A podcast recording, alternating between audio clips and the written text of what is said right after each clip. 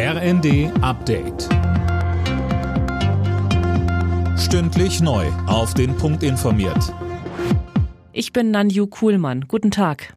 Die Politik wird noch Jahre damit beschäftigt sein, die Energieversorgung in Deutschland zu sichern. Damit rechnet Kanzler Scholz. Aktuell geht es vor allem darum, das Land auf einen Gasmangel vorzubereiten, sagte er in einer Videobotschaft. Außerdem muss der Ausbau der erneuerbaren Energien vorangetrieben werden, so Scholz. Das machen wir mit vielen Gesetzen, die gerade in dieser Woche beschlossen worden sind. Es gibt ein Tempo, wie es bisher noch nicht in Deutschland gesehen worden ist. Und das ist notwendig. Und wir werden mit diesem Tempo es auch schaffen, ein klimaneutrales, wirtschaftlich starkes Industrieland zu sein. Verkehrsminister Wissing macht sich wegen des Erfolgs des 9-Euro-Tickets für bundesweit gültige Nahverkehrstickets stark.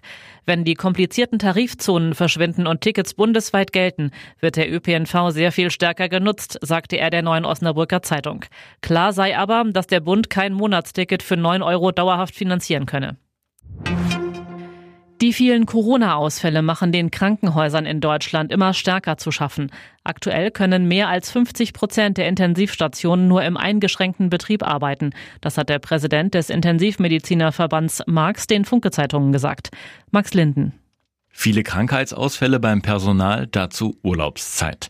Immer mehr Krankenhäuser sind am Limit. Die Versorgung von Notfällen und lebensbedrohlich erkrankten Patienten ist laut Marx zwar überall gesichert, aber es müssen schon wieder zahlreiche OPs verschoben werden. Auch in der Wirtschaft gibt es momentan Personalengpässe wegen Corona. Die Folgeaufträge müssen abgelehnt werden oder ziehen sich in die Länge. Rolle rückwärts von Elon Musk. Der Tech-Milliardär will Twitter nun doch nicht kaufen. Der reichste Mann der Welt hat den 44 Milliarden Dollar Deal platzen lassen. Er wirft Twitter vor, nicht alle angeforderten Infos zu Spam- und Fake-Accounts geliefert zu haben.